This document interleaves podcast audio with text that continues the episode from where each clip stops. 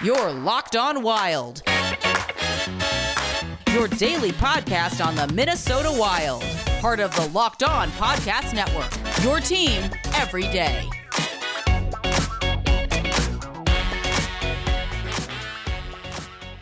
Hello and welcome to Locked On Wild, your daily Minnesota Wild podcast. I'm your host Zeke Boyat, and today on today's show we will be doing another episode of Wild Flashback. And on today's show I will be discussing the Brent Burns trade from back in 2011 at the 2011 NHL entry draft.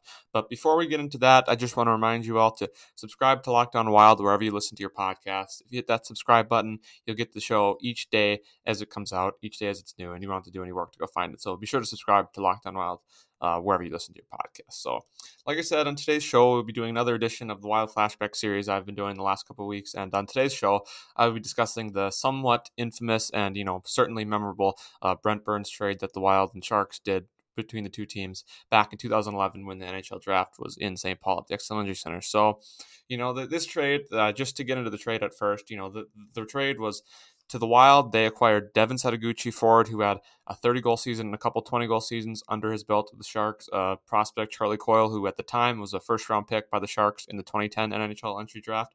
Uh, then, you know, uh, it was a first round pick then, like I said, and played a few couple seasons at Boston College. And the Wild also received a 2011 first round pick in that year's draft from the San Jose Sharks, uh, which would end up being the 28th overall pick. And they selected Zach Phillips with that pick, which we'll get into later was, you know, not a great first round pick. But, you know, that was what the Wild got in return. And back the other way to San Jose, obviously, was defenseman Brent Burns. Uh, who was originally a Wild's first round pick, I think like 20th overall in the 2003 draft uh, who is uh, kind of a forward slash defenseman in his like kind of six seven years at the Wild, was kind of on and off. But uh, you know, at the time, it, there was a lot of discussion of okay, the Wild might not be able to afford his next contract, and so and being the team wasn't a, a legitimate playoff contender at the time, it was kind of a you know okay, we got to trade this guy before he gets to free agency, and we lose him for nothing. So that's kind of why they traded Brent Burns, and also the Wild gave up a 2012 second round pick to the San Jose Sharks. So. Uh, just to that was kind of a bit of a longer summary of the trade, but just to kind of wrap it up before we kind of discuss it a little bit more, uh, the Wild acquired Devin Setoguchi, Charlie Coyle, and a 2011 first round pick for Brent Burns and a 2012 second round pick. So, you know, at, at face value, at first, you know, the what I can remember about this trade was, you know, like I said before, just a minute ago, you know, a lot of people were thinking, hey, the Wild not being a particularly good team at the time. You know, they hadn't made the playoffs since 2008. It had been three or four seasons. You know, they weren't really thought of. You know, the team didn't seem to have an extremely bright future at the time.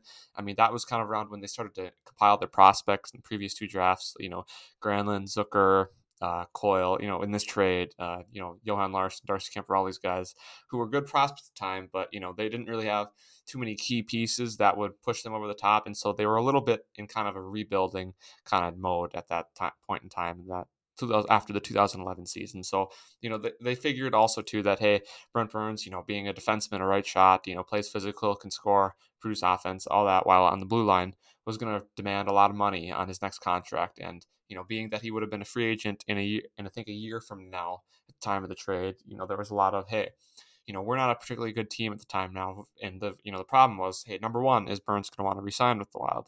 Uh, and number two, the problem was if he does, how much are we going to have to pay him? Are we going to have to overpay him to stay with us? You know, that kind of thing. So it was, the time, I wouldn't say that it was a particularly disliked trade among Wild fans. I mean, it's kind of hard to remember, and there's not a lot, you know, because you know Twitter and all that, the internet, social media wasn't as big back then. But you know, I, I, feel like remembering, you know, that this trade wasn't really thought of too terribly at the time because you know the Wild were getting in Devin Setoguchi, a twenty, a consistent twenty and thirty goal scorer throughout the first four or five years of his career, who wasn't young but was still young enough that hey, this guy can pot 25, 30 goals a year for us and be you know a good second line top six four. That's a great add to our team that we can kind of control for a few more years. And obviously, Charlie Coyle was a first round pick and a good prospect at the time, also who was you know thought of to be a potential top six center too after he was drafted. So that was you know people were excited about him for a while, and also.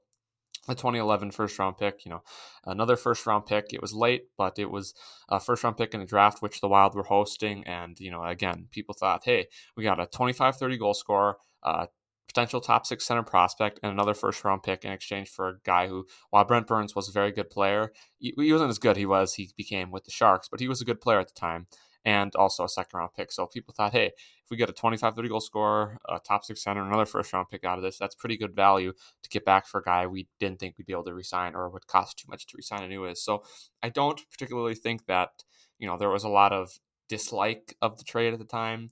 Uh, I think people were fairly happy, while some, you know, you know, obviously bummed that you see Brent Burns go. he'd become kind of a fan favorite in the community and on the team with uh, a lot of his, you know, his personality, obviously, and some of his charity work. So, you know, I think people are a little bit disappointed to see him go, but you know, at the time, it was kind of inevitable with the direction the Wild were heading as a team and with the amount of money that Brent Burns could possibly command as a free agent. So, you know, the trade seemed pretty much like it had to happen. And at the time, as I said, you know, not it wasn't thought of like it is today, which is, you know, people think don't like the trade nowadays, but we'll get on to that later on in the show. So, you know, like I said, just overall at the time, not thought of as a terrible trade. Uh, people thought, you know, the Wild actually did pretty good to get, you know, a top six forward, a top six center prospect, and a first round pick for a guy they weren't able to resign. But as you'll see later on in the show, that's, you know, unfortunately not really how it turned out for them. And a lot of people I know have a lot of opinions on this trade and feel very strongly that it was a bad one. But like I said, we'll get into that later in the show. That's for the next two segments. But uh, bef- you know, coming up in the next segment of Locked On Wild, I'm going to be discussing how the players involved in the trade and how the pieces involved in the trade have performed, uh, you know, since the trade and with whatever respective teams they've been on. So be sure to listen to next segment of Locked On Wild to hear about how the players in this trade have done since it was made. Built Go is the healthy replacement for your energy drink, but the energy is not fake. It's lasting and natural. Built Go, whether it's mental or physical wall, you can break through it with Built Go every day. Made by the same great people who made the best tasting energy bar in the world, Built Bar, it's easy to built go is easy to take in one and a half ounce packages. You can put it in your briefcase, your backpack, your golf bag, wherever to give you a bit of a boost of energy throughout the day whenever you need it. It's like I said, it's the best workout gel on the market. It's like a five hour energy without the same crash kind of feeling that you get at the end. And it's made of natural ingredients, so it's better for your body. You get that same kind of boost of energy that gets you going and gives a little boost, but you also know that you're put, putting something that's good for you into your body. And it comes in three delicious flavors, including peanut butter honey, chocolate coconut, and chocolate mint. And as I said, it combines energy gel with collagen protein, which is a fast absorbing protein. So it gets into your system fast and gives you that boost of energy quicker, and it's easy on your stomach too. And like I said, it's loaded with a lot of good new, a lot of good stuff to ignite your work and ignite your day, such as B3 vitamin, B6, B12 vitamin with the honey and a little kick of caffeine. So again, you got these great flavors that you know taste good. They give you the same boost of energy, but you also know that you're putting something into your body that is good for you and isn't going to have any other uh, side effects such as the crash feeling at the end. So again, Built Go is the healthy replacement for your energy drink. But again, the energy is not fake; it's lasting and natural. It gives you a boost of energy. It, it's you're putting something good into your body, and you know there's a lot of great flavors. So at the same time, it's got all three great parts great flavor great boost of energy and healthy for you so if you you should go you go to builtgo.com and use the promo code locked and you'll get 20% off your next order again if you use the promo code locked at builtgo.com you will get 20% off your next order let's go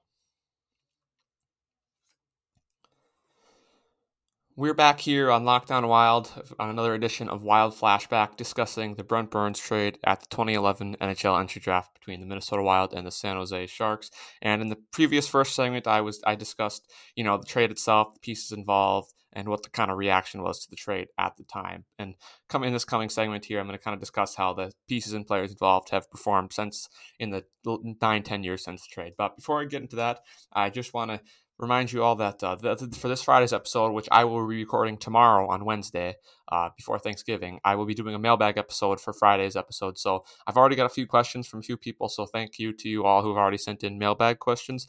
But if you have any mailbag questions on the Wild, NHL hockey, or anything else related to that that you would want to ask me, be sure to send them to me by tomorrow at the Locked On Wild Twitter account at Locked On Wild, my personal account ZB Wild Nation underscore HW on Twitter, or you can also email us mailbag questions or any other thoughts, suggestions you have uh, to our Gmail account at lockedonwild at gmail.com. So, again, we'll be doing a mailbag episode for Friday that I will be recording tomorrow on Wednesday, the day before Thanksgiving. So, be sure to get in your mailbag questions before tomorrow. So, uh, like I said, first thing we talked about the trade itself, and now I'm going to kind of get into how the players and you know pieces of draft picks involved have performed or have turned out since the trade. So what the Wild got on their side, you know, Devin Setoguchi, like I said, a couple se- the few seasons in San Jose that he had after being their first round pick, I believe, in the 2006 draft he was actually very good at the Sharks. I mean, his I think one of his first couple of years in the NHL, he had a 30 goal, 60 plus point season with the Sharks. I believe it was 31 goals and 65 points in the full 82 games played.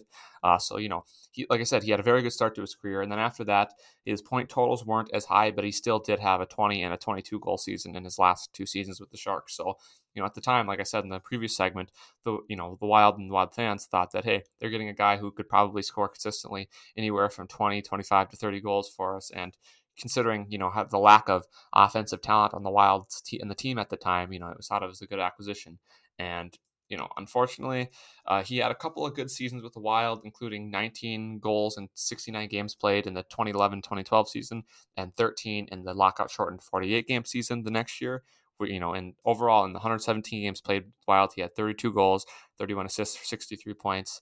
So, you know, again, he wasn't a horrible player with the Wild. He did produce that kind of like a Maybe not top six forward, but kind of a middle six forward rate, you know, around 20 goals, around 40 to 50 points. So Setoguchi wasn't like a bad player by any means, but I think, you know, as we've learned later on, he was having some kind of personal issues with, I think, alcohol or drugs or his mental health or something that, you know, was weighing on his mind, I think, in those last couple of years of his career. And that was really making it difficult for him personally. So, you know, there was that was certainly affecting you certainly you know hope that he's doing better and you know in fact i think i've read several articles in the past couple years that he's said is doing much better nowadays and so obviously you wish wish him all the best and hope that you know his life after hockey has been great and he's been happy and living well. So you know that was a bit unfortunate that you know he wasn't exactly the kind of player that you had expected you know out of when they made the trade at the time, but he still was a good player. Uh, he still produced, you know, 63 points in 117 games played in the two seasons. So again, not bad, but not great either. And like I said, we hope that he's doing well and wish him all the best in his life after hockey. So, and you know, the next piece of the trade that the Wild got back was Charlie Coyle, who is a bit of another controversial player in Wild history because he was thought of like you know this this big bodied, strong, kind of who was supposed to be in this big, intimidating top six center that you know the Wild were severely lacking and have been severely lacking throughout their whole existence. And so, but you know, and for as everyone knows, you know he never could really put the consistency together. You know, because his demeanor, as I mean, everyone knows how great of a guy Charlie Coyle is, and you know that was a bit for some people that was a bit disappointing because they saw this guy who I think is you know six two six three you know this big tall center with a long reach who has some offensive skill who they thought this guy should be out there dominating scoring 30 goals 60 points every year. And you know unfortunately that did not happen. But at the same time just because he never reached that true you know became a true top six center for the wild I, I don't think he was you know as bad of a player as some people uh, some people in the Wild fan base and around the Wild hockey seem to think he is. I mean, you know, in 40, 479 games played with the Wild over seven seasons, he had 91 goals and 151 assists for 242 points. So, and also in the playoffs, he had seven goals, eight assists for 15 points in 44 games. So, again, it's not like he wasn't he was terrible. I mean, he did produce at around a you know point every other game pace. Uh, while be able to play center wing wherever you know I think that was one of the problems with Coyle and in him is that he never really got to stick in one position, you know, for a long time. So that might have affected him. But overall, I think, you know, he was a you know a good player for the Wild, solid uh, middle six kind of center winger who was versatile and could be used up and down the lineup, while also producing anywhere from 35 to 50 points on a given season. So overall, I think he was a good player. I mean, obviously didn't live up to the expectations Wild fans had for him as a pro- when he was a prospect, but I think still a solid piece to get back in that trade for Brent Burns. And you know, the last piece the Wild got in this trade, which is you know, by far the worst piece in this. And I don't want to, you know, I don't want to rail on the, the guy too much because, I mean, at the end of the day, it is just hockey. But it was with that first round pick in the 2011 draft, 28th overall, the Wild selected Zach Phillips from, I believe it was the St. John's Sea Dogs in the QMJHL, who at the time we were a pretty stacked team with guys like you know Zach Phillips, I guess the Wild's pick, uh, Jonathan Huberdeau, I believe, and also uh, Charlie Coyle played a season there. So this was a very good team at the time, and I believe Phillips put up something in the 90s in points that year in the QMJHL.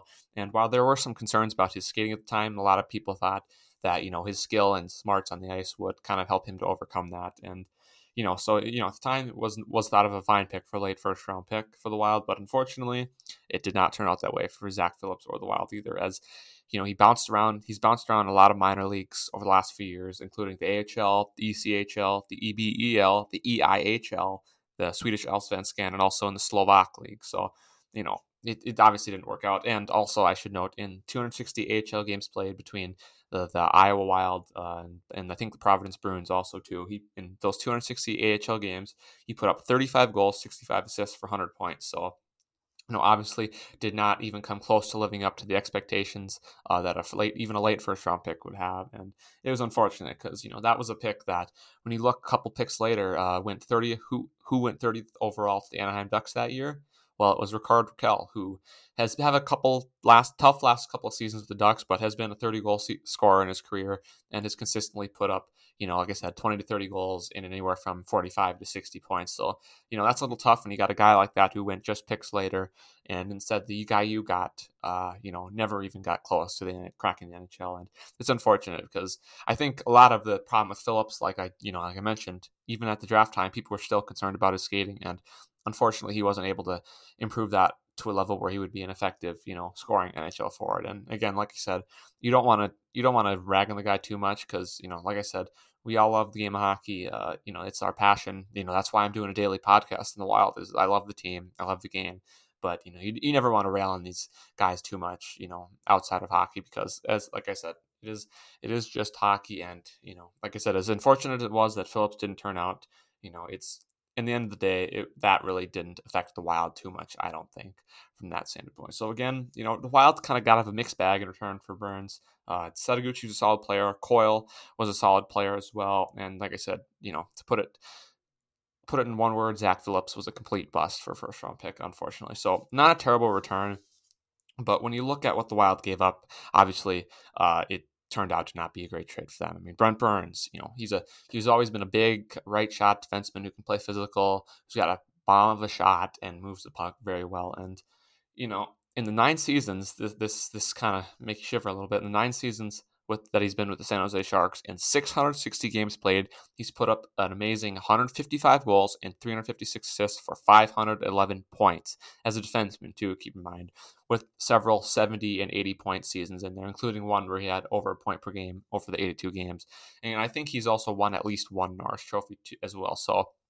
You know, Brent Burns, obviously an all star number one offensive defenseman uh, who's been an absolute stud with a bomb of a slap shot, great offensive sense. And while he's never been, you know, obviously a great defender, he, you know, he was solid enough. He had the physical physical tools to, you know, be good enough defensively to make up for his deficiencies and also provide that, you know, elite level offense one of the best offensive defensemen in the league over the past decade with the Sharks too. So and he was even good in the playoffs with 83 in 83 playoff games with the Sharks. He's put up 20 goals, 39 assists 59 points. So you know, like I said, there's no question that Brent Burns, absolute all star in his time with the Sharks, and you know. It was it's unfortunate that he was not able to do that with the Wild and they were not able to keep him. But and the last part, I guess I should mention this too, of the trade that the Sharks got from the Wild was a second round pick in 2012.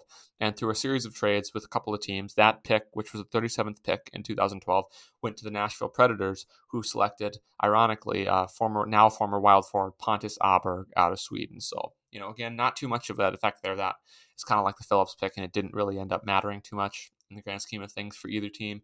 But, you know, the Wild did give up that extra piece. So, you know, like I said, uh, the Wild got a solid package return, uh, but you know, as everyone knows, Brent Burns, absolute all star offensive defenseman uh, for the Sharks over the last nine seasons, and you know, you can't really compare Devin Setoguchi, Charlie Coyle, and Zach Phillips to Brent Burns now that we've seen the trade. So. Uh, coming up on the next segment, I'm going to be giving my thoughts on who I think won this trade. Uh, I'm kind of sure you could probably guess what I'm going to say, but either way, tune into the next segment to hear my thoughts on who I think won this trade and just the overall effects of the trade had on both teams uh, nearly a decade later.